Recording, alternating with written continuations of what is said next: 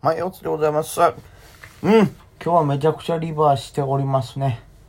難しいわ。やっぱこの、なんていうか、指数というんですか。相場読むのは難しいですね。もうこんなにリバルとは思わなかったというか、え金曜引け後は2万7000割ってたんかな。それぐらいでしたけど、やべえっつって、ちょっと入れてたショート、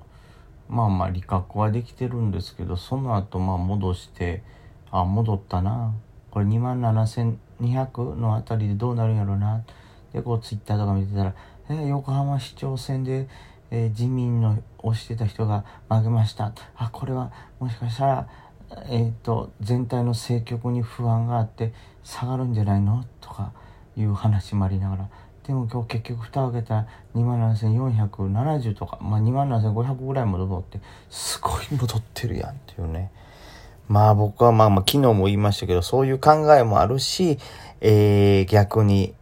もうそんなもん織り込んでるから安定してここから上がっていくんじゃないのとか、そもそもそんな市長選ぐらいじゃ変わんねえぜ、みたいな、まあいろんな考えがありますけど、昨日も僕は言った通りに、もう相場歴のまだまだ短い私はそういうことは全くわかりません。なので、えー、変わらずというか、もう自分が今一番ねそのやりやすいスタイル、まあ、学校は多少減ってもいいんでデイトレをしっかりやるというのを今日もやっております。もデイトレもね今日ちょっと面倒くさい動きしたんですよね。まあおそらく朝一にそのいわゆるねお衣装がだいぶ発生してるっていう話でしたからお衣装の売りがあったりですね。でそれで一瞬空気が悪くなったことによってやっぱダメやっていう売りがあったり。で逆にの立場で言うと買いはそのポイントで入らないからまあまあなんか出来高があんまりないままちょっとずつ下がるみたいな、はい、雰囲気だったんで朝一結構ね難しかったですよ。何回か切らされたりとかね。まあなんですけどその後まあある程度安定してそのお衣装売りだったりとかを飲み込んであみんな大丈夫かなもういいよね行ってみたいな感じで、えー、少しずつ値段戻していって、で、指数も上がっていったことで結構勢いづいてということで、はい。まあ朝からいろいろ触ってましたけども、ちょっといつもより難しい動きをされたんで、えー、枚数を減らしてしまったりとか、えー、持ってるけども、何ですかね、その、あんまりそもそもの枚数が少ない。で、途中で枚数減らしてしまった。えー、ロスカットして入り直したりしたから、えー、利益を減らしてしまってるみたいなことで、ちょっとね、効率のいいトレードにはなってません。で、若本ね、まず朝一若本入りましたけど、これあんまり伸びず、カットを強いらせ、強いられましたね。で、その後プロルート。これもね、その後動きが鈍かったり下がったりしたんでね、ここはまあ、打って、また、ちょっと止まりそうだったんで買ってみたいなことをしてました。であとはクロスマーケティングこれも一緒ですね、えー、最初バッターってこれちょっとバッター上がったんですけど値幅ちょっとしか出ませんでした。うん。でまあその後またね反発の気配があったんでもう買ってまた放置ですよ。だから今回に関しては一番最初の初動は強かったの北日本紡績だけがずっと強い感じかな。それ以外に関してはパッと上がるけど戻るとか逆に売られて停滞っていう感じでしたね。で、それが途中から空気が変わっていって、まあ、9時半過ぎぐらいからですかね。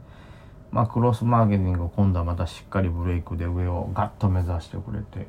ただまあ、この時やっぱ1回目に僕基本的に入ってない枚数に比べて、まあ、利確をしたりとか、銘柄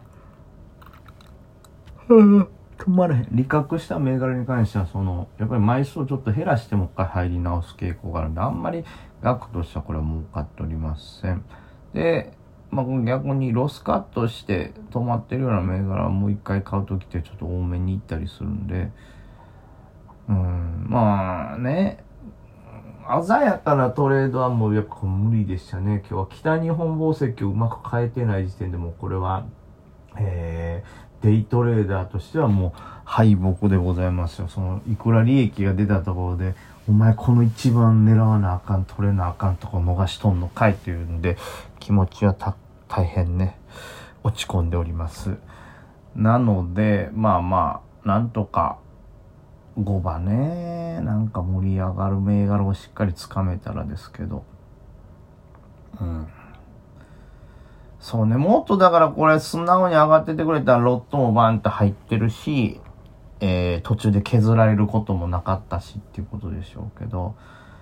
うん、プロルート、うん、そうね、クロスマーケティング、まあ取れて、プロルートは、えー、取れたけども、最初のロスカット分があるからあんまり儲かっておらず、そして、えー、あとアウンコンサル。アウンコンサルは、えー、ブレイクのとこから狙いましたが、まあその後上がったんですけど、結局、何ですかね、値動きとしてはじわじわとこう、そのなんていうの、激しい感じ。激しいっちゃ激しいんですけど、上にぐわっと行くよりも、やっぱり途中で売りが入ったりで小刻みに激しい感じだったんでね。うーん。小刻みな感じがね。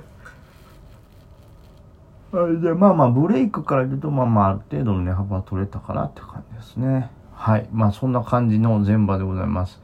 ただ、惜しかったんがね、この流れやったら、ま